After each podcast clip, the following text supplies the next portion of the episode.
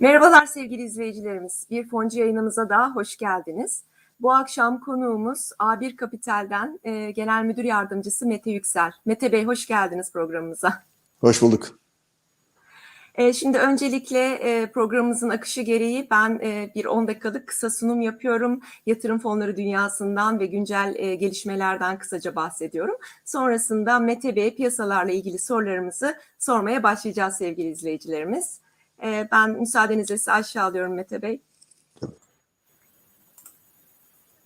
Evet sevgili izleyicilerimiz geçen hafta neler oldu piyasalarda ve bunların fonlara yansımaları nelerdi bunu konuşacağız. Tabii 29 Ekim tatildi 28 e, Ekim yarım gündü. Biz e, veri olarak 28 Ekim kapanışla 4 e, Kasım kapanış arasına bakıyoruz yatırım fonlarında veriler bir gün sonra geldiği için. Evet şimdi e, dünyada neler olmuştu? Geçen hafta çok önemli bir haftaydı. Özellikle e, Fed'in toplantısı dünya tarafında e, bizim tarafta ise enflasyon açıklamaları e, oldukça önemliydi. E, Fed'in açıklamalarına baktığımızda, Fed'in toplantı sonucunda çıkan kararlara baktığımızda aslında piyasa beklentilerini karşılar e, nitelikte oldu. E, varlık alımlarını dedik Kasım ayından yani bu aydan başlayarak 15 milyar dolar aylık bazda azaltmaya başlıyoruz. Tabii e, bu şekilde yapınca aslında 2022'nin sonlarına doğru varlık alım azaltım programı yani tapering dediğimiz program sona ermiş olacak sevgili izleyicilerimiz. Peki dediler Powell'a e, açıklamalar esnasında gelen sorularda faiz oranları ne zaman arttırılacak? Onunla ilgili kesin bir şey söylemedi ama daha önceki konuşmalarından 2022'nin sonlarına doğru da faiz artırımlarının başlayacağını söylemişti. Bir yandan da sevgili izleyicilerimiz önemli bir veri geldi bu toplantıdan sonra Cuma günü Amerika'daki istihdam verileri açıklandı. Tabii e, önemli bir veri tarım dışı istihdam verisi oldukça önemli bir veri. E, bu veri de beklenenin oldukça üzerinde geldi. Böyle olunca bir de fabrika siparişleri de e, yüksek gelince bu tabii e, Amerika'da talebin hala yüksek seyretmeye devam ettiğini ve enflasyonun da e, görece daha uzun bir süre bizimle kalacağını e, gösteren e, aslında e, veriler arasına girmiş oldu. Bir başka dünyadan önemli konu da OPEC Plus toplantısıydı. Bu toplantıda da yine geçmiş kararlarına benzer bir karar aldılar ve günlük 400 bin varil üretim artışına devam edeceklerini söylediler. Bu da aslında petrol fiyatlarına bir nebze yansımış oldu. Bizde en başta söylediğim gibi Türkiye'de Ekim ayı enflasyon rakamları açıklandı. Üfe %46.1 e, olarak kayıtlara geçti. Bu Haziran 2002'den beri en yüksek aslında üfe rakamı. TÜFE'mizde %20'ye dayandı. %19.9 açıklandı. E, bu e, aradaki fark yani üfe ile tüfe arasındaki fark şimdiki zaman şimdiye kadarki zamanların en yüksek farkı olarak gene kayıtlara geçmiş oldu. E, enflasyondaki en yüksek artış e, gıdada. Gıda enflasyonumuz %27.4. Fakat çekirdek enflasyon söylemi var biliyorsunuz birkaç aydır. Çekirdek enflasyon %17'den %16.8'e geriledi. Bu da tabii e, Kasım ayında Merkez Bankası'nın yapacağı toplantıda faiz e, faiz indirimine gidilir mi? Çekirdek enflasyon düştü. Faiz indirimine gidilir mi diye bir soruyu da tabii ki kafalara e, getiriyor, akıllara getiriyor. E, e, Burada e, Merkez Bankası enflasyon rakamı açıklanmış, özür dilerim enflasyon raporu açıklanmıştı. Enflasyon oranını %18.4'e revize etmişti e, Merkez Bankası. E, bunu hatırlıyoruz geçen haftadan. Bir yandan da dolar kurunda bu hafta bir denge arayışı e, olduğunu gördük. 9.64 e, 68 e, seviyelerinden kapandı 5 Kasım itibariyle. Borsada 3. çeyrek bilançoların gelmesiyle ralliye devam etti. Dünya borsalarında da bir ralli var. E, hatırlayacaksınız 3. çeyrek bilançolarıyla. Bizde özellikle bankacılık endeksinde yüksek getiriler gördük. Bunların fonlara yansımalarını da birazdan rakamlarda göreceğiz. E, BIST 100 endeksi 1583'ten kapandı e, 5 Kasım itibariyle. Brent petrol 82 dolar, Bitcoin e, coin 61.814 dolar. E, dolar da 9.68.95 ile e, 5 Kasım kapanışını yapmış oldu. Şimdi de geçen haftanın e, yatırım araçlarındaki haftalık getirilerine bakalım. En yüksek getiri bu borsadaki rally ile beraber BIST 100 endeksinde %3,5'luk bir getiri var. Gram altın %1,3 kazandırdı. Dolar ve Euro'da yaklaşık %2'lik bir kazanç var. Döviz sepeti de 1,9 oranında artmış oldu. Şimdi de fon türleri bazında aylık ortalamaları ortalama getirilere bakalım sevgili izleyicilerimiz. Fonlarımızın e, tamamında pozitif getir, e, getiriler görüyoruz. Özür dilerim haftalık olacaktı burada getiriler. E, geçen haftanın en çok kazandıran fonlarına baktığımız zaman e, çip e, sürmekte olan bir çip krizi var biliyorsunuz e, ve burada e, çipte kullanılan e, yarı iletken metallerde de fiyat artışları e, söz konusu tüm dünyada. E, IJC kodlu fonumuz iş portföyün yarı iletken teknoloji değişken fonu haftalık %9.6'lık getirisiyle en yüksek getirili fonumuz olmuş. Az evvel söylediğim gibi bankacılık endeksindeki artışla beraber ikinci, üçüncü ve dördüncü sırada biz bankacılık endeksine yatırım yapan hisse senedi fonlarımız %7.6, 7.7 civarında getiriler elde etmişler. Tek portföyün BIST Bankacılık e, Endeksi fonu da e, 7.4'lük getiriyle dördüncü sırada.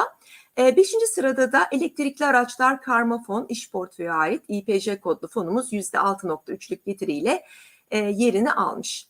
Yatırımcı sayısı en çok artan fonlarımız e, Ak Portföy'ün alternatif enerji yabancı hisse senedi fonuna yeni 1025 yatırımcı girmiş AO'ya. IPJ'ye iş portföyün elektrikli araçlar karma fonuna 908 yeni yatırımcı girmiş ve Ak Portföy'ün yeni teknoloji yabancı hisse senedi fonu 668 yeni yatırımcı kazanmış. En çok nakit girişi olan fonlarımızsa e, HPO kodlu HSBC portföyün çoklu varlık birinci değişken fonu, Ak portföyün değişken fonu ADE ve gene yatırımcı sayısı en çok artan fonlardan iş portföyün elektrikli araçlar karma fonu IPJ en çok nakit girişi olan fonlarımız. Geçen hafta izahnamesi onaylanan fonlara baktığımız zaman e, bir e, enteresan fon görüyoruz. Bu sizlerin de sorduğu bir fonda aslında. Su üzerine fon kurulamaz mı demiştiniz. QNB Finans Portföy kurmuş. Temiz Enerji ve Su Fon Sepeti fonu. E, bunun dışında dört tane daha, özür dilerim, üç tane daha fonumuz var. Bunlar serbest fonlar. E, hepsi de özel e, kurulmuş olan serbest fonlarımız QNB'ye, Azimut'a ve KT Portföy'e ait fonlarımız. Evet, şimdi ben e, Mete Bey'i e, yayınımıza alıyorum tekrar e, ve son e, sorularımızla başlıyoruz. E, Mete Bey, öncelikle tekrar hoş geldiniz diyorum. Geçtiğimiz hafta oldukça hareketli bir haftaydı. E, çok teşekkür ederiz katıldığınız için. Ben sizin biraz yorumlarınızı merak ediyorum açıkçası. E, biz ilk defa da bir e, menkul değerler şirketinden e, bir e, yöneticimizi ağırlıyoruz programımızda. O yüzden sizin yorumlarınız bizim için çok önemli burada.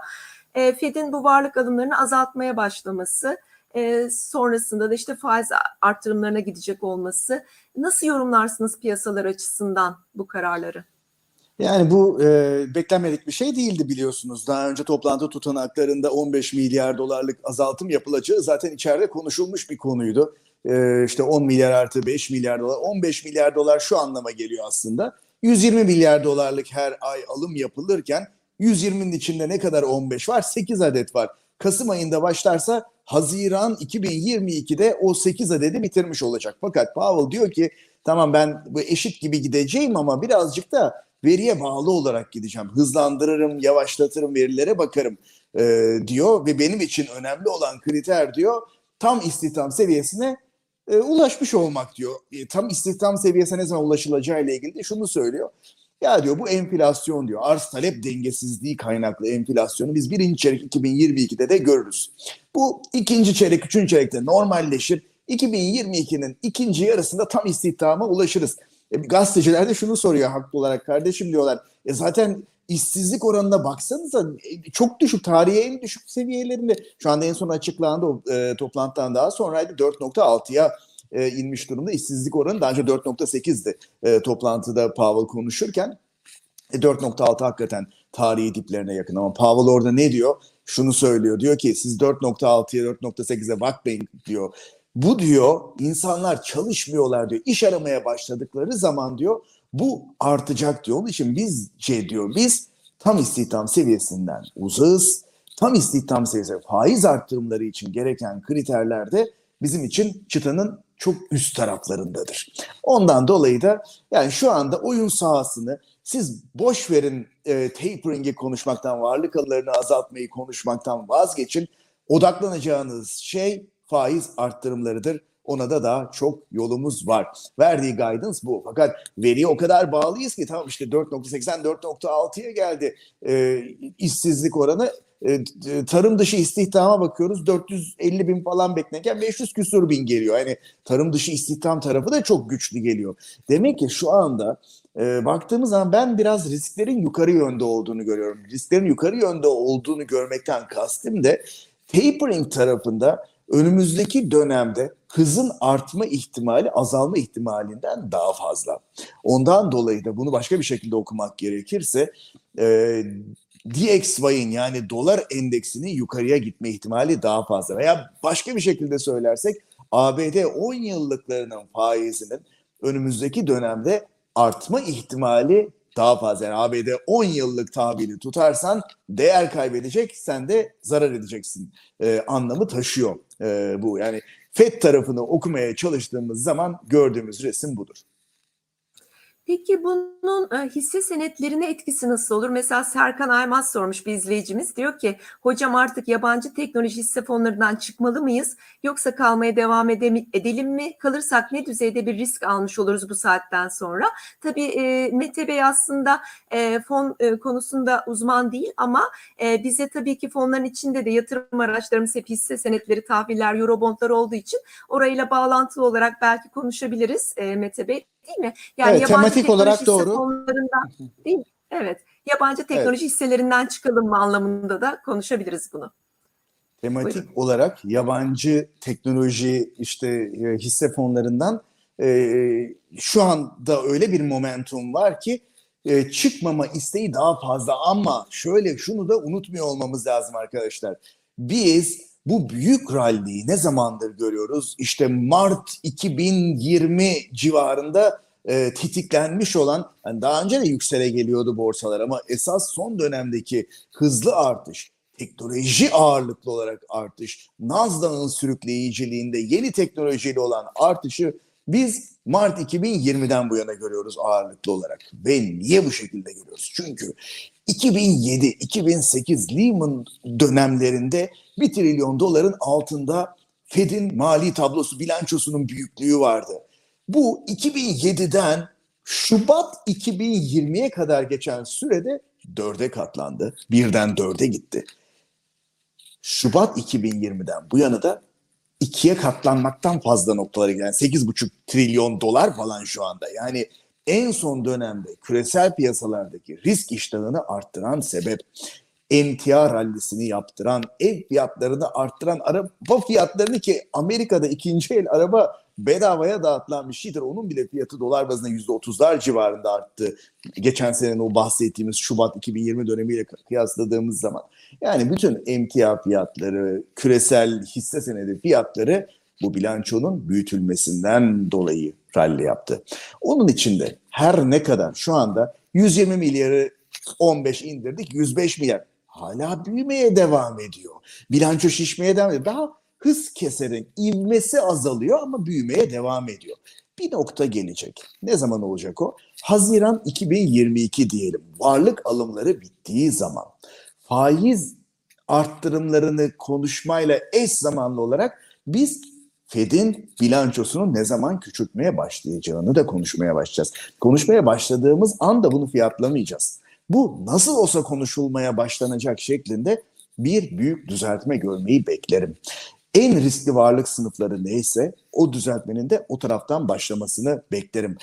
Şu anda devam eden e, işte büyük momentum diyelim her gün e, S&P 500 endeksi rekor kırarak devam ediyor. Bu sonsuza kadar böyle devam etmeyecek. E, sağlıklı bir şekilde de gitmesi için zaten bir düzeltme yapıyor olması lazım. Ama bence bu sefer o sağlıklı düzeltme bir yüzde yirmiler mertebesinde olacak ve teknoloji hisseleri de orada başı çekebilir. Ha biz TL ile kazanıp TL'yi döndürerek yatırım yapan e, işte bir kitle olarak evet yani kurdan dolayı kendimizi korumaya devam edebiliriz ama belki de e, alternatif e, dövizli getiri araçlarını düşünmekte de fayda olabilir. Evet aslında Ahmet Sacit Okutucu da benzer bir şey soruyor. Ee, Serra Hanım iyi gelir programınızı, videolarınızı zevkle ve de inanarak izliyorum. Çok teşekkür ederiz e, Ali Sacit Bey. E, Siz de iyi ki varsınız. S&P 500 endeksi hedef seviye 5000 puana çok yaklaştı. Fonları bu saatten sonra almak riskli mi diye sormuş. Ee, Ki demin cevap verdik. Ben bir yüzde yirmiler civarında düzeltmeyi bekliyorum ama yani dediğim gibi e, 2022'nin ortasında biz bunu işte bilanço büyüklüğünü artık azaltma kısmını konuşacaksak önden yüklemeli olarak bir ara yani önümüzdeki birkaç aylık zaman zarfında bence böyle bir düzeltmeyi göreceğiz. Evet, bu da aklımızda olsun. Peki e, bu e, ben şeyi sormak istiyorum. Banka hisseleri bu hafta epeyce yükseldi Mete Bey. E, izleyicilerimizden de Pepe Sven galiba banka hisselerinin artmaya devam etmesini bekliyor musunuz demiş. Tabii burada hani biz biliyoruz e, aslında e, hani çok düşük seviyelerde bizim borsamız yani değer olarak e, minimal neredeyse bütün dünyadaki herhalde borsaların en düşük değerlerindeyiz şu anda. Siz ne düşünüyorsunuz? Banka hisseleri artmaya devam eder mi? Sanayi hisselerinde durum ne olur? Yani genel bir bakış açısı olarak. Artmaya devam eder. Etmesini bekliyoruz. Bankaların yüksek ağırlıkla taşınmasını tavsiye ediyoruz. Burada e, işte banka hissesi yoğun olan fonlar iyi performans gösterdi geçen hafta ama bu yeni başlıyoruz bence. Yola yeni çıkıyoruz. Çünkü buradaki yeni paradigma şu. E, bizim bankalarımız öz sermayelerinin yüzde kırkı gibi bir değerlemede işlem görüyorlar şu anda. Ve diyorduk ki ya bankalar hak ediyor kardeşim bunu çünkü uzun vadeli tahvilin faizi yüzde yirmi 5 puan bunun üzerine risk primi yapıştırırsan en az yüzde 25 öz sermaye karlılığı olması lazım. Bu arkadaşların ki bir piyasa değeri defter değeriyle yani en azından öz sermayesinde işlem görmeyi hak etsinler. Değildi. Bizim bankaların öz sermaye karlılığı yüzde 10'du 12'ydi. Ama üçüncü çeyrek mali tablolarında öyle karlar açıklanıyor ki yani bankalar ellerinden gelen maksimum gayreti göstermişler karlarını aşağı çekebilmek için. Serbest karşılıklar ayırmışlar, karşılıklarını problemli alacaklar için karşılıklarını arttırmışlar. Ellerinden geleni yapmışlar. Yani hazırlık yapıyorlar. Gelecek sene her şey daha kötü olabilir. Buna hazırlık yapalım, karşılık gideri yazalım. Biriktirelim diyorlar bu rezervi. Buna rağmen %20'nin üzerinde öz sermaye karlılıkları gördük. Hatta bazı bankalarda bu ayrılmış serbest karşılıklardan sonra %27 falan yok. Yani bu şu anlama geliyor. Bir piyasa değeri defterleri öz sermayesiyle işlem görmeyi hak edebilir bazı bankalar değil. Öz sermayesinin %40'ı %50'si. Yeni paradigmamız bu. Bu bir. Yani çok güçlü gelen üçüncü çeyrek karları vardı ve önümüzdeki dönemlerde eskaza bankacılık sektörünün karı düşecek, düşük gelebilecek durumda olur ise elde o kadar fazla rezerv var ki bankalar bunu geri döndürmek suretiyle karların düşüşlerini sınırlayabilirler, düşmemelerini sağlayabilirler. Bir, bundan dolayı bankalar kuvvetli. İki, bankaların çok ciddi miktarda enflasyona endeksli tahvil portföyleri var eski kriz dönemlerinde hiç görmediğimiz bir şeydi bu. Bizim büyük kriz dönemlerimizi hatırlayalım. Yani işte 2001 krizi olsun, işte 97 dönemini hatırlayalım. İşte yeni dönem krizlerimize baktığımız zaman hiçbir tanesinde bankacılık sektöründe enflasyon endeksi tahvil yoktu. Ondan dolayı bankacılık sektörü büyük darbe yiyordu faizlerin arttığı dönemlerde. Şimdi önümüzdeki dönemde bankaların o kadar yüksek miktar yani Türk lirası menkul kıymet portföylerinin yüzde yetmişini aşan miktarlarda enflasyonun endeksi tahvilleri var. Enflasyon yukarı gitse de faizler de yukarı gitse bankalar buradan zarar etmek bir yana karlarını arttırarak devam ediyorlar. Bu ikinci faktör. Üçüncü faktör de özellikle özel bankalar için söylüyorum bunu. Çok ciddi miktarda döviz uzun pozisyona sahipler. Yani eskiden bu da yoktu. Yani döviz varlıkları, döviz pasiflerini eşit eşit yapmaya çalışıyorlardı. Şimdi en azından muhasebesel öz sermayelerini yüzde yirmisine varan kısmı kadar uzun dolar pozisyonu, uzun döviz pozisyonu taşıyan bankalarımız var. Türk lirası değer kaybettikçe bunların karları ve değerlemeleri artıyor. Ondan dolayı da hani hem değerlemelerine bakıyoruz hem de bu katalistlere bakıyorum. Daha yola yeni çıktığımızı görebiliyorum. Peki, çok teşekkür ederiz.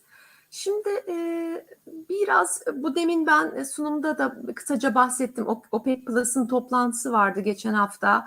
Yine işte e, günlük 400 bin varille devam edeceğiz dediler. Ee, yani aslında hani bu karar vermelerinin ardından ben Brent petrolde biraz yükseliş bekliyordum ama gene hani aynı seviyelerde devam etti. 82-83 dolar e, seviyelerinde devam ediyor. Bundan birkaç hafta önce de 90 dolara kadar gidebilir eğer bu şekilde OPEC devam ederse denmişti. Ama onu göremiyoruz şu anda. Yani e, buradaki bu hani duraklamanın sebebi nedir? İshak Levent Özbeyoğlu da sormuş. Petrol fonları için konunuzun ve sizin görüşlerinizi öğrenebilir miyiz diye. Petrol fonları demişsiniz İshak Bey ama e, bir tane petrol fonumuz var Türkiye'de. E, o fon için e, biz de bir hani bir görüş alabilir miyiz sizden? Yani yaklaşık 10 gün önce 85-86 dolarlardaydı. 80 dolara yakın seviyelere sarktı ee, ve oradan şu anda tepki veriyoruz 82'ye çıktı. Yani 80'den 80'e yakın seviyeden 82'ye %2 civarında şu anda yukarıda en son e, kapanış günlük olarak baktığımız zaman %2 fena olmayan bir yükseliştir aslında e, petrolde. Ama e, eğer ki konuşma 85-86 dolarlardan niye buraya çekildik e, ve bundan sonra ne yapılır konusu ise şunu söyleyebilirim. Kasım sonunda Viyana'da İran'ın güya Birleşmiş Milletler'le ama esas da Amerika'yla e, görüşmesi var. Yani bu nükleer anlaşmaya tekrar geri dönülmesi için. Eğer ki nükleer anlaşmaya tekrar geri dönülürse, yani uluslararası teftişi açarsa kendi e, işte nükleer enerji santrallerini İran diye bunu özetleyebiliriz. O zaman İran ciddi miktarda dünyaya petrol verecektir. Eğer ki İran dünyaya ciddi miktarda petrol verir ise petrol fiyatı burada kalmaz.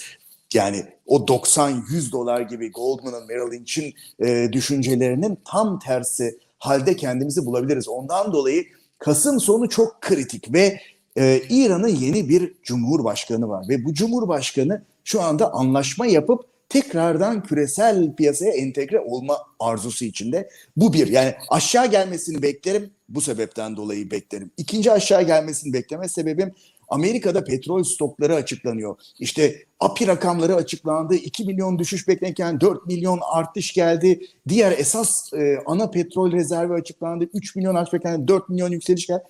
Ya petrol kulaklarımızdan fışkırıyor artık. İhtiyacımız yok kardeşim şeklinde bir yaklaşım var. Bütün bunun ötesinde hani bu 400 bin varil günlük eğer ki OPEC Plus bunu da 1 milyonlara vesaire e, yükseltseydi e, başka bir şey olurdu. Fakat yükseltmediğinden dolayı bence e, biraz 80 dolarlardan 82 dolarlara doğru bir e, gidiş yaptık.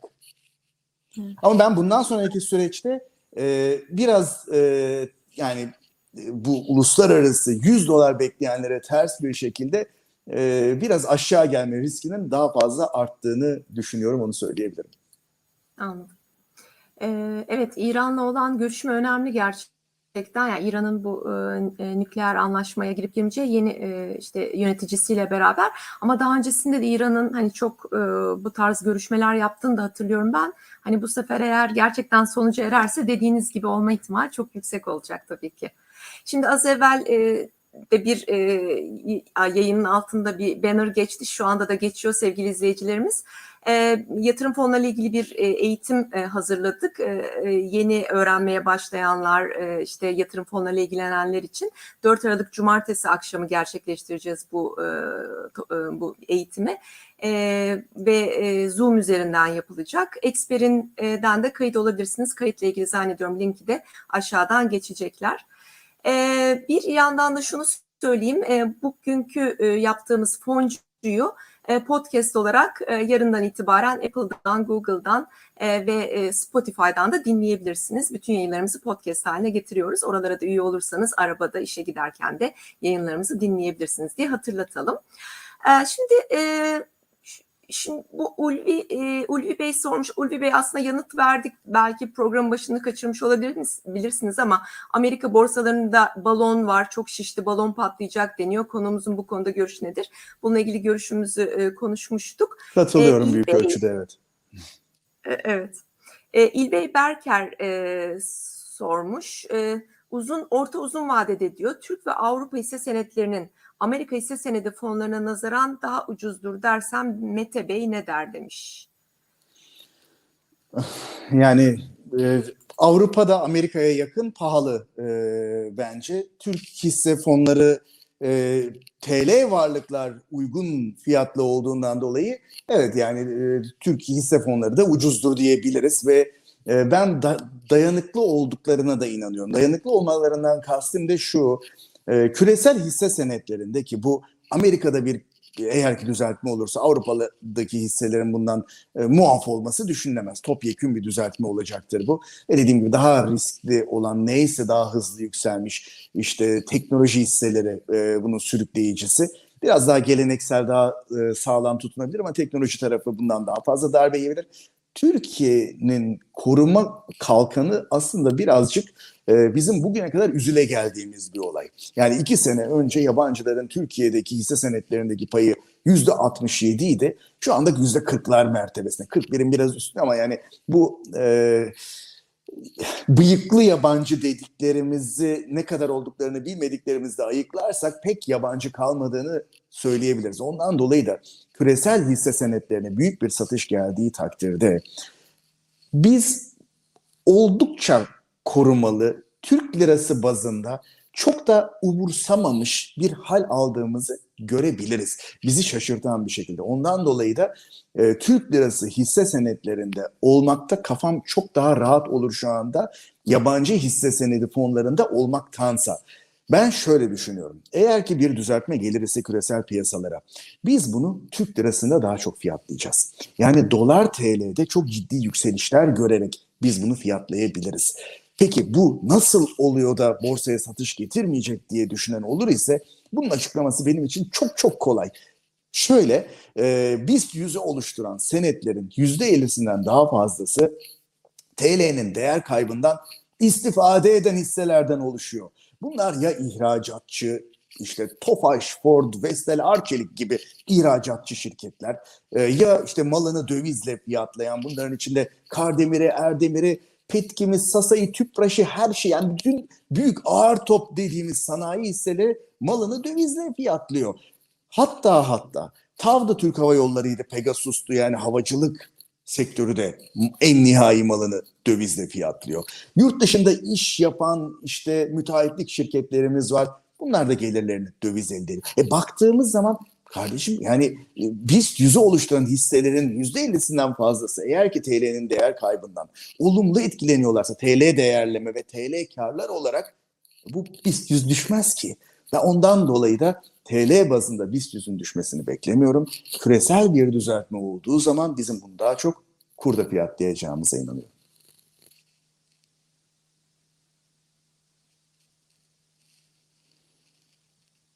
Sesim geliyor mu? Ben sesi duymuyorum pardon. Pardon son cümlenizi duyamadık. Orada bir kesildi. Son cümlenizi bir daha alabilir miyiz? Ee, diyorum ki ben e, küresel piyasalarda bir düzeltme olduğu takdirde hisse senedi piyasalarında e, bizim e, TL e, borsamızda bunu bu düzeltmeyi görmeyeceğimizi daha çok dolar TL kurunda e, bu düzeltmeyi göreceğimize inanıyorum. Hı hı. Peki. Çok teşekkür ederiz Mete Bey. Ee, bir izleyicimiz Aksinya e, çok güzel bir yorum yazmış. 156 kişi izliyor, 45 kişi beğenmiş. Hadi bakalım pamuk like'ları göre, görelim demiş. Evet izleyicilerimiz eğer programımızı beğeniyorsanız, beğen, beğen butonuna tıklarsanız biz daha çok insana ulaşabiliriz, daha çok yatırımcıya ulaşabiliriz. O yüzden e, pamuk eller like'lara demiş. Aksinya izleyicimiz çok teşekkür ederiz. Ee, Yücel Ferik'in güzel bir sorusu var. Ee, Yücel Bey hep böyle güzel sorular sorar e, Mete Bey. Ben de size yöneltmek istiyorum. FED diyor faiz artışının, FED'in faiz artışının gelişen ülke piyasalarında nasıl bir baskı yaratmasını beklemeliyiz? Ee, gelişen ve gelişmiş piyasalar e, Fed'in en nihayetinde faiz arttıracağını şimdiden fiyatlamaya başladılar. Bunun, bunun etkisi şu olur. E, dolar dışındaki para birimlerinin değer kaybediyor olması lazım. Yani DXY dolar endeksinin çok ciddi yükseliyor olması lazım. Çünkü eğer ki doların faizi yükselirse onun cazibesi herkes için artacaktır. O zaman ben diğer para birimlerini satar gider dolar alırım. Kendilerine bir koruma kalkanı yapmak isteyen diğer ülkelerde para birimleri çok hızlı değer kaybetmesin dolara karşı diye ya da çok hızlı büyümeler var. Herkes makro ihtiyatidir. Bütün ekonomiler makro ihtiyati temellerle çalışır. Makro ihtiyatiden kastım da şu. Eğer bu sene herkes yüzde yedi, sekiz, dokuz büyüyorsa yüzde yedi, sekiz, dokuz büyümeye ihtiyaç yok ki. Bugün kırpalım kırpabildiğimiz kadar bu büyümeyi gelecek sene de biraz büyüyelim. Bundan dolayı Norveç'inden Pakistan'ına, Yeni Zelanda'sından Danimarka'sına herkes faiz arttırma trendine girmiş durumda. Bütün dünyada önden yüklemeli bir şekilde nasıl olsa FED faiz arttıracak o gün gelmeden ben hem kendi para birimimi koruyayım hem de makro ihtiyati olarak döngü karşıtı olarak bu sene biraz ekonomimi soğutayım ki 2022'de de büyüyebileyim stratejisi güdüyor. Dediğim gibi ben bunu kurlarda fiyatlarız. Ee, Peki e, biraz da gelelim bizim tarafa, e, Merkez Bankası tarafına gelelim.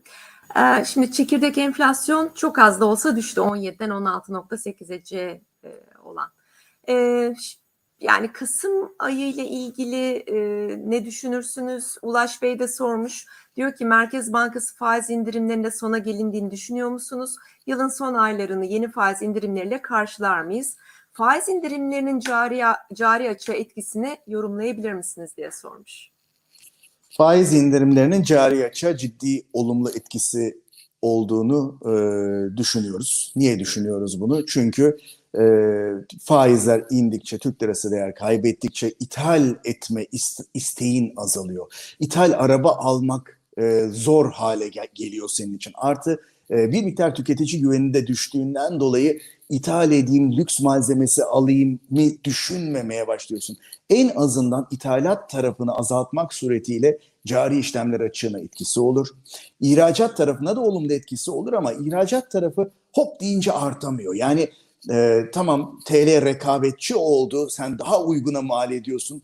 E, diğer ülkelere kıyasla daha ucuza e, ihraç pazarlarına satabiliyorsun. Ama o kadar hızlı bir şekilde üretebilecek kapasiten yok. O kapasiteyi doldurmak istediğin zaman dışarıdan ithal etmen gerekiyor üretiminin yüzde 85'ini. Üretim maliyeti yüzde 85 dışarıdan ithal geliyor. Az bir kat, katma değer ekleyerek yapıyoruz. Es kaza biz şunu yapmış olsaydık bugüne gelene kadar e, sürekli olarak bu stratejiyi güdüp yani bir değerli TL olsun stratejisi. İşte elimiz döviz rezervlerini satalım TL'yi değersiz tutmayalım stratejisi. Bir tamam rekabetçi TL stratejisi gibi gitgeller yaşamayarak sürekli olarak e, belirli bir zayıflıkta TL'yi tutup sanayinin ihraç edilebilecek ürün üretmesini onlarca yıllık zaman zarfında sağlamış olsaydık TL şu anda değersizleştiği an çok kolay ihraç edebilecek ürünümüz olurdu. Fakat sanayiciler şunu yaptılar. Son 10-20 senelik zaman zarfında bunu sürekli görüyoruz. Ee, sanayiye yatırım yapmak yerine gayrimenkul projelerine yatırım yapmayı e, tercih ettiler. Onun için de TL'nin değer kaybettiği bu dönemde bizim bir numaralı ihraç malzememiz gayrimenkul haline geliyor. Yani Orta Doğulu e, işte turist diyelim Orta Doğulu kişilerin Türkiye'de e, gayrimenkul yat- yatırımı yaptığını görüyoruz. En yani bizim ana e, sürükleyicilerimizden bir tanesi gayrimenkul satışı oldu yabancılara. Önümüzdeki dönemde sanayiye eğer ki bu strateji yıllara sirayet ederek böyle uzun yıllar devam eder ise eminim ihraç edilebilecek sanayi mallarının üretimi de yapılacaktır. E, cari açık e, fazlaya da dönecektir bir nokta itibariyle ama bu bugünden yarına çok hızlı olacak bir şey değildir. Hızlı etkisi ithalatı azaltma tarafında e, olacaktır bu stratejinin. Şimdi Aksinya e, az evvel güzel bir yorum yapmıştı. Ben de sorusunu sormak istiyorum. Aslında deminkilere benzer bir soru ama yine de belki yardımcı olabiliriz. İyi akşamlar. Amerikan borsası patlayacak korkusuyla bir ay önce çıktım diyor. Çok üzgünüm. Yeniden girmenin zamanlamasını nasıl belirleyelim? Yeniden girmek doğru olur mu diye sormuş. Bunun zamanlamasını belirlemek çok zor. Yani bir nokta itibariyle yüzde yirmi civarında bir düzeltme bekliyorum. Ee, ama arada yani veya şöyle söyleyeyim asimetrik bazı riskler içinde olduğumuza inanıyorum. Yukarıya gitme ihtimali aşağı gelme ihtimalinden çok daha düşük. Yani e, long giderek, hisse uzun giderek veya Amerikan fonlarına yatırım yapmış bir şekilde bekleyerek e, kazanacağınız yüzde daha sonraki dönemde e, ki düzeltmede kaybedeceğinizden çok daha azdır. E, onun için ben olsam bu getiriyi riske ederek şu anda e, daha fazla işte Amerikan piyasasındaki riskimi arttırmayı seçmezdim. En nihayetinde faizler artacak. Faizler artmaya başladığı zaman Amerikan hisse senedi değil tahvili de almış olsanız para kaybediyor halde duracaksınız. Yani uzun vadeli yatırımlar ki bunun içinde hisse de vardır. Amerikan uzun vadeli tahvili de vardır. Onlardan belki birazcık uzaklaşma zaman daha kısa vadeli işte e, kısa vadeli vizyonu olan ABD bono fonları gibi bir şeylere yatırım yaparak belki e, bu dönemi geçirmekte fayda var. Peki. Ee, Gökhan Turcan da demiş ki Elon Musk sizce Tesla hisselerinin %10'unu satsa piyasa etkilenir mi? Çünkü çok büyük para demiş. Etkilenir evet büyük para. Yani Tesla aşağı geldiği zaman Nasdaq'ı da teknoloji hisselerinde e, beraberinde aşağı getirecektir. Katılıyorum. Evet. Evet. Şimdi e, güzel yorumlar gelmiş. Ben onlardan da birkaç tane okumak istiyorum. E, Mahmut İlhan Çetin demiş ki çevremdeki herkese fonlara çevremdeki herkes fonlara giriyor. Şimdiden 7 kişiyi fonlara yönlendirdim. Keşke öğrencilik yıllarımda bilseydim demiş. E, olsun İlhan Bey. E, zararın neresinden dönülse kârdır. E, şimdi fon dünyasında olmanıza çok sevindik biz de gerçekten. E, bir de e, bir de Ömer Üstün. E, My English Adventure Ömer. Evet daha önceden de biliyoruz sorular sorardınız bize Ömer Bey. Hoş geldiniz. Videolarınız sayesinde para kazanmaya başladım. Fonlarda satış için ne kadar bir kar oranı hedeflemeliyiz demiş. Fonlarda satış için. Tabii bu e, Ömer Bey sizin e, yani getiri beklentinizle alakalı, vadenizle alakalı. Bunun e, bir, yani herkes için farklı cevapları var aslında. Sizin risk algınızla alakalı kimisi yüzde beş getiriye işte ne bileyim e, üç ayda razı olurken kimisine çok az gelebilir. O nedenle biraz sizin kendi risk iştahınızı düşünüp ona göre karar vermeniz lazım Ömer Bey. E, bir de e, Mustafa Tekin fonlarla finansal özgürlük sağlanır mı sizce diye sormuş. Mustafa Yüzü Güleç de o da bizim uzun zamandır iz, e, takipçimiz. Hatta sıra fon yatırımcılarında da Mustafa Bey çok güzel bir sunum yapmıştı. E, fonlar ile finansal özgürlük çok da güzel sağlanır. Yeter ki sabır ve disiplin olsun demiş. E, çok teşekkür ediyoruz bu güzel yorumlarınız için sevgili izleyiciler. Bizler de çok mutlu oluyoruz e, sizlerle birlikte. E, şimdi diyor ki e, bir izleyicimiz e, Mete Bey, yaba, e, yabancı hisselerden yavaş yavaş çıkıp Eurobond fonlarını arttırmayı düşünüyorum. Yatırımın bir kısmı döviz bacaklı olmalı bu dönem. Ne dersiniz diye sormuş. Katılıyorum ama şunu da unutmamamız lazım. Eurobond fonuna para koyduğunuz zaman e, uzun bir süre o paraya ihtiyacınız olmayacağına emin olmanız lazım.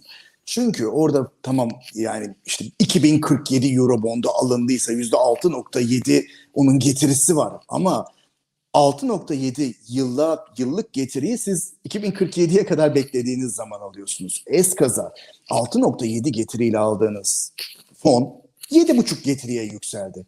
O zaman ana paradan zarar edip çıkma riskiniz var.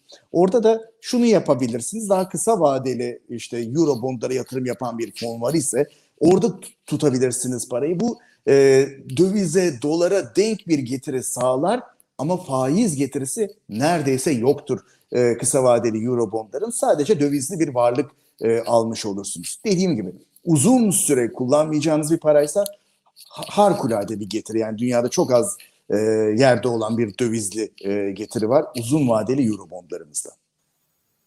Evet. Mete Bey e, hisse koçunu sormuşlar. Size ait midir ben bilmiyorum.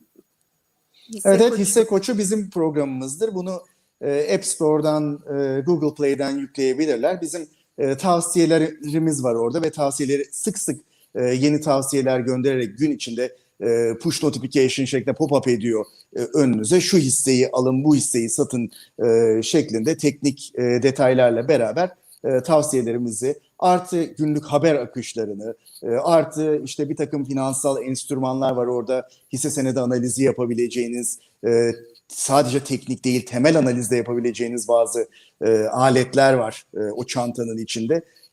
Hisse koçunu çok tavsiye ederim. E, Metin Bey de sormuş, e, önerileriniz günlük mü diyor. Eğer günlükse çok hisse değiştirmek sıkıntılı olmaz mı?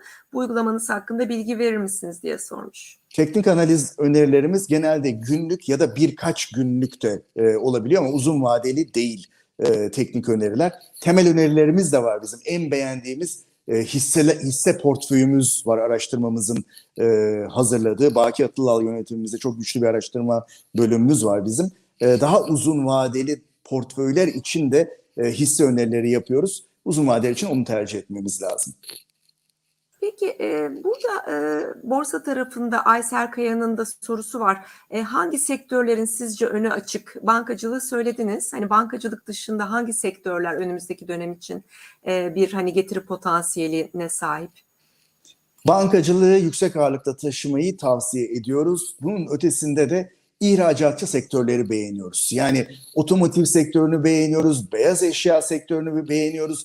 Otomotiv ve beyaz eşyacılardan pek çoğunu bünyesinde barındıran ve e, çok ciddi iskonto ile işlem gören holding şirketleri var. E, onları da e, tavsiye ediyoruz. Bir de bunun yanında e, nihai malını dövizle fiyatlayan bazı şirketler var. Biraz önce bahsettik işte demir çelik e, örneğinde olduğu gibi e, demir çeliği beğeniyoruz. E, bir de bunun yanında enflasyon ortamında kendini koruyabilecek bazı sektörler var.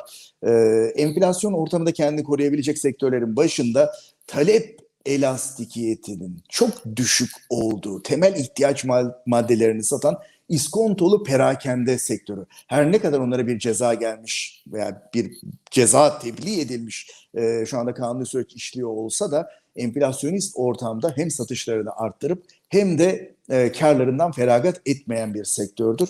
E, o tarafta kendimizi güvende hissederiz. Evet, e, bir de hemen gözüme takılmıştı e, bir soru. Aha. Ben o sorudan önce şuna, şunu soracağım. Altın, e, gümüş konuşmadık hiç. Ee, e, rakip Evran'ın bir sorusu var. E, aynı zamanda Mustafa Köse Er'de e, bir soru sormuş. E, diyor ki dünyada iğneden ipliğe e, her ürünün fiyatı arttı. Altın ve gümüşte enflasyon yok mu acaba demiş. Mustafa Bey de altın ve gümüş ons ve TL gram hakkındaki görüşlerinizi merak etmiş. Şöyle, e, altın ve gümüşte aslında e, ciddi fiyat hareketleri gördük hani son dönem durulmuş olsa da aslında e, bütün bu Fed bilançosunun 4 trilyondan 8'in üzerine çıktığı dönemde değerli metallerde de yükseliş gördük. Onun için hani bunu kabul ederek başlayalım. Son dönemdeki düşüşle ilgili veya düzeltme ile ilgili de görüşüm şudur. Normal şartlarda enflasyonist ortamda evet değerli metaller bir koruma sağlar. Ama unutmamamız lazım ki altın, gümüş gibi değerli metaller faiz içermeyen emtialardır. Ve bu emtialar eğer faiz artacaksa bütün dünyadaki Fed faiz arttıracak diye Norveç'ten Pakistan'a herkes önden yükleme olarak faiz arttırırken şu anda niye ben faizler yükselirken faizli bir enstrümana para koymaktansa hiç faiz getirisi olmayan bir enstrümanda durayım ki diye düşünüyorum. Bir, bundan dolayı altın ve gümüşün ons fiyatlarında yukarıya gitme ihtimalinin azaldığını düşünüyorum. Çünkü faiz üzerlerine işlemiyor. İkincisi 2007 yılından bu yana bütün yani pek çok ülkenin merkez bankası ki bizde de öyledir e, altın rezervleri çok ciddi miktarda arttırıldı. Şimdi e, 2007'den bu yana alt, artan altın rezervlerinden bahsediyoruz ama maliyeci bir şekilde genişlemek isteyen ülkeler de var. Yani maliyeci taraftan destek atmak isteyen ekonomilerine ülkeler de var. Sadece merkez bankacılığı politikaları maliye taraflarının da paraya ihtiyacı olacak önümüzdeki dönemde. Bu da bizi şuna getiriyor aslında. Birikmiş olan altın rezervlerinden acaba önümüzdeki dönemde bazı merkez bankaları biraz azaltmak, satıp çıkmak veya biraz önce söylediğim gibi altın faiz ödemeyen bir e, kıymetli maden, gümüş de keza olduğundan dolayı ben çıkayım rezervlerimde döviz, dolar, euro miktarını arttırayım diyen merkez bankaları olmayacak mı? Oradaki korkum da şu. Eğer ki bir büyük merkez bankası elindeki altın rezervlerinden sattığını belli eder ise diğer merkez bankaları daha geç olmadan ben de bu trene bineyim, ben de miktar satayım diyebilir. Ondan dolayı da e, bir e, aşağı yönde bir büyük düzeltme görebileceğimizi düşünüyorum. ons altında 1600-1650 bandına kadar geri sarkabileceğimizi e, düşünüyorum. 20 doların altındaki seviyeleri e, gümüşte görebileceğimizi tahmin ediyorum. Fakat soru da geldi. E, gram olarak ne düşünüyorsun? Gram tarafında evet yani e, dolar TL almaktansa e, bazı yatırımcılar kendilerini e, döviz tarafında altınla gümüşle korumayı tercih edebilirler. O olabilecek bir şey ama ons fiyatı olarak e, ben biraz endişeliyim. Ee, İlbey Berker'in bir sorusu var. Ee, BIST 100 dışı hisse fonları mı diyor. Şunu şöyle sormuş aslında orta ve uzun vadede getirisi diğerlerinden daha iyi olacak. Ee, işte birkaç e, şey saymış. Ee, BIST 100 dışı hisse fonları, banka hisse fonları, BIST 30 hisse fonları, temettü hisse fonları e, demiş. Orta ve uzun vadede getir. Tabii burada banka hisselerini konuştuk çok. Belki bunu katabiliriz değil mi Mete Bey? Evet yani banka hisse fonları bence hala caziptir. Bankaların değerlemesi cazip ve e, temel olarak momentumları da sağlam. E, karlarında da biz çok ciddi bir e, negatiflik gelmesini beklemeyiz çünkü provizyonlarla dolular. E, ondan dolayı o tarafta e, devam edebiliriz. E, temettü fonlarını ben çok tavsiye ederim. Her zaman tarih boyunca, yani temettü fonu şu demek aslında. E, temettüyü yüksek dağıtan hisseler e, cash cow dediğimiz belirli bir büyümeye ulaşmış. Artık o nakde ihtiyacı olmayıp o nakdi düzenli olarak dağıtan hisseler. Burada bazen bana şu e, çekince geliyor. Deniyor ki bana ya kardeşim sen temettü hisselerini tavsiye ediyorsun ama temettü adam dağıtıyor. Temettü dağıttık kadar miktarda hisse fiyatından düşüyor. Ben bunda e, piyasa hisse fiyatı düştüğü için bundan kaybediyorum. Temettüyü cebe koyuyorum da ama işler o şekilde işlemiyor. Tamam temettü hisse fiyatından düşüyor ama düşmüş olan hisse fiyatından tekrardan fiyat kazanç çarpanını hesap edin bakalım. Geleceğe yönelik kazanç düşmüyor. O kazanç devam ederken fiyat o dağıtılan temettü kadar azalınca fiyat kazanç çarpanı 7 iken 6 oluyor. Ekstra ucuz hale geliyor. Ve o sektör eğer 7 ile işlem görüyorsa o şirket de en nihayetinde 7'yi tamamlayacak kadar bir yükseliş gösteriyor önümüzdeki dönemde. Ondan dolayı e, temettü fonlarında cazip buluyorum. Küçük hisselere e, çok fazla girilmesini tavsiye etmiyorum. Ee, küçük hisseler evet çok büyük bir furyaydı 2020'de ve bu ana kadar da e, küçük yatırımcı küçük hisseleri çok ciddi e, değerlemelere taşıdı. Ama unutmamamız gerekiyor ki e, likidite bizim için çok kıymetli. Özellikle e, düzeltme olduğu dönemlerde likiditeyi bulamadığınız zaman fiyata çok e, hasar verebiliyorsunuz. Ondan dolayı ben büyük hisselerle gitmekte fayda olduğunu düşünen taraftayım. Çok teşekkür ederiz Mete Bey. Bir tane e, fonumuz var. E, geçtiğimiz hafta da en çok nakit girişi olan ve yatırımcı sayısı en çok artan fondu. İş portföyün elektrikli araçlar karma fonu, IPJ kodlu fon. Sizin e, bu e, yani elektrikli araçlar fonu ile ilgili demeyeyim belki ama yani bu sektörle ilgili düşünceniz nedir acaba Mete Bey? Yani burada o potansiyel hala var mı? Getiri potansiyeli devam ediyor mu o tarafta? Yani tabii o Hertz'ten biliyorsunuz Tesla çok ciddi bir sipariş aldı.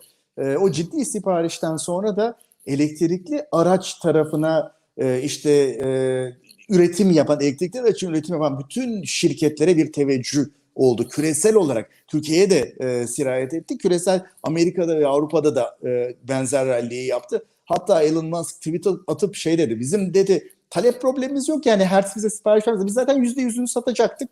E, satacağımız o yüzde yüzün bir bölümünü Hertz'e satıyor olacağız şimdi. Bir şeyi değiştirmiyor ki bu bizim için dedi.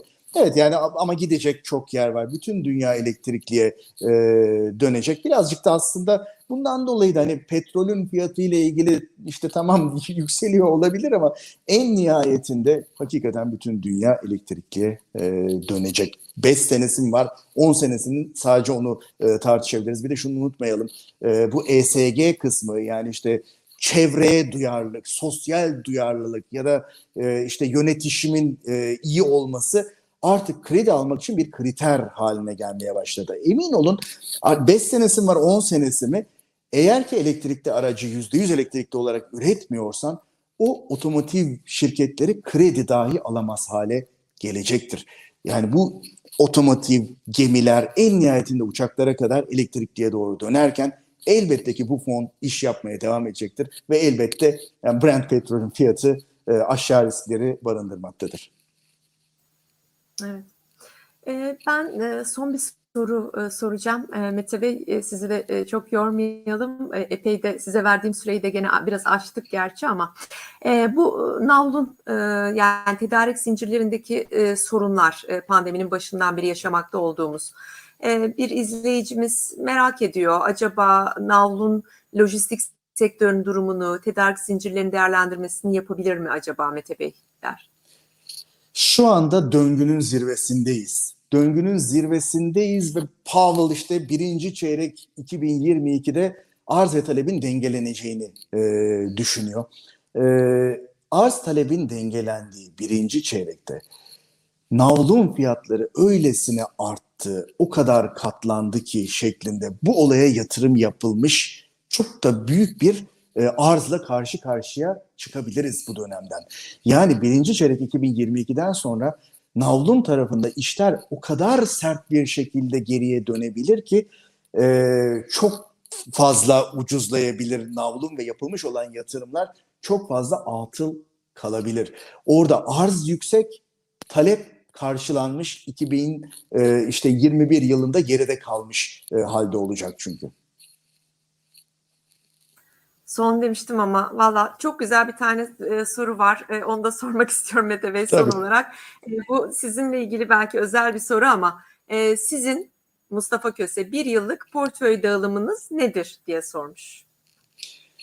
E, bu o kadar karmaşık bir sorudur ki yani bir kişinin gelir e, dağılımı nereden geliyor? Yaşı kaç? O kadar fazla kriter vardır ki. Onun için yani tek bir tane tişört yaptım. Her bedene, her cinsiyete olur bu diye ben size versem hadi canım dersiniz. Onun gibi bir şeydir bu. Onun için buna şu şekilde cevap verebilirim. Eğer ki siz kendi işinize sahipseniz ve değişken bir gelir akımınız var ise e, bu noktada e, yani o iş hisse senedi gibi oluyor benim kafamda. Bu durumda olan kişilere tahvil, sabit getirili, mevduat, düşük riskli e, fon öneririm. Ama eğer ki siz maaşlı çalışıyorsanız, işinize de güveniniz varsa bu bir tahvil gibidir sizin için. Sabit getiri, sabit nakit akımı yaratıyordur sizin için. Onun için sonuna kadar alabileceğinizin maksimumu şeklinde TL hisse senedi e, tarafına teveccüh göstermenizi tavsiye ederim. Aradaki herkes de kendisine göre seçip beğenip farklı yüzdeler yapabilir. kullanabilirler. Peki. Çok çok teşekkür ediyoruz bu güzel teşekkür e, ederim. sohbet için. Mete Bey verdiğiniz e, bu değerli bilgiler için çok sağ olun. E, İnşallah başka bir programda görüşmek üzere diyorum. Çok Memnuniyetle. teşekkür ediyoruz. İyi akşamlar. Sevgili iyi akşamlar. Sevgili izleyicilerimiz Foncu izlediğiniz için çok teşekkür ederiz. Beğendiyseniz beğen butonunu tıklamayı unutmayın lütfen. Bir sonraki programımızda görüşmek üzere diyorum. İyi akşamlar. Hoşçakalın.